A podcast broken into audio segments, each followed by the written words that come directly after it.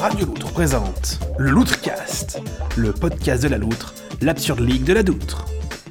Bonjour ou bonsoir à toutes et bienvenue.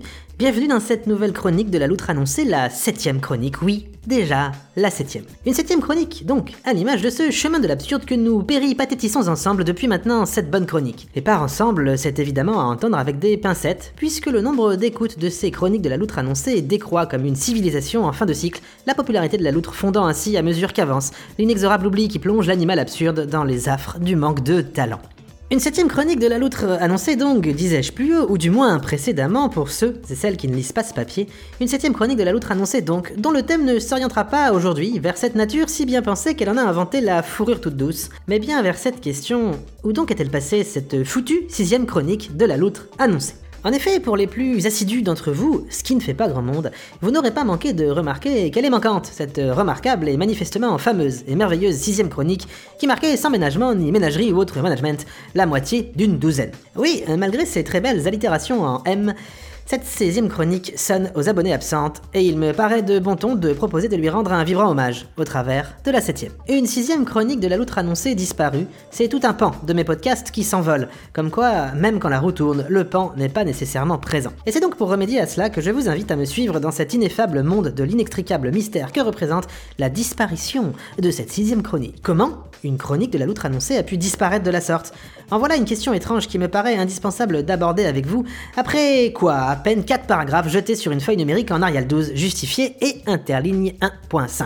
Oui, comment? Et surtout pourquoi? Doit-on y voir là le passage à l'acte d'un numéro 6 contrit de ne pas être suffisamment terminé pour devenir un 8 Doit-on y voir l'œuvre du grand Belzébuth pour qui le triolet de 6 n'est ni plus ni moins qu'une signature? Doit-on y voir la toute-puissante manifestation d'entités impalpables à l'appétit féroce en matière de logique et de mathématiques, des êtres s'acharnant sur les nombres comme une cohorte de vautours sur les cinq fémurs d'un bovin génétiquement modifié, ou bien doit-on y voir la simple manifestation d'un manque d'idées, d'un manque de motivation? Je vous le demande, ces options sont légion. Et elles me sont, comme à vous, toutes aussi étrangères. D'ailleurs, si ces raisons ne vous étaient pas à vous étrangères, il serait de bon ton de vous questionner si petit a Êtes-vous un numéro 6 contrit venant de passer à l'acte Petit b, êtes-vous Belzébuth Et si oui, comment parvenez-vous à vous trouver des souliers adaptés à ces pieds griffus Votre podologue roule-t-il sur l'or Et question, est-ce que ça vaut vraiment le coup Les flammes un peu partout dans l'appartement. Petit c, êtes-vous palpable Et sinon, avez-vous un appétit féroce en matière de logico-mathématiques Si oui, êtes-vous orthophoniste et enfin, E, êtes-vous mon manque de motivation et d'idées Si oui, eh bien sachez que votre présence est toutefois agréable, même si parfois un peu contraignant. Et qu'apercevons-nous là, à l'écoute de ces exemples Les plus fins limites d'entre vous l'auront remarqué, petit a, petit b, petit c, petit e, oui, il manque le D.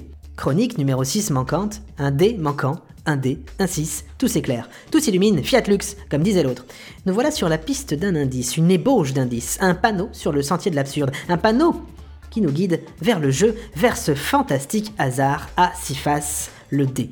Et c'est en reprenant le parcours chaotique de cette dernière semaine au regard de ce nouvel élément de hasard que l'on peut enfin comprendre comment et pourquoi la sixième chronique de la loutre annoncée s'en trouve aussi peu présente que le bon sens dans une congrégation d'absolus fanatiques de la théorie du complot généralisé.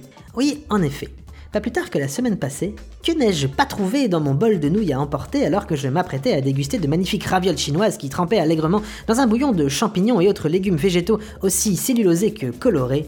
Je vous le donne en mille, enfin plutôt en six, un dé.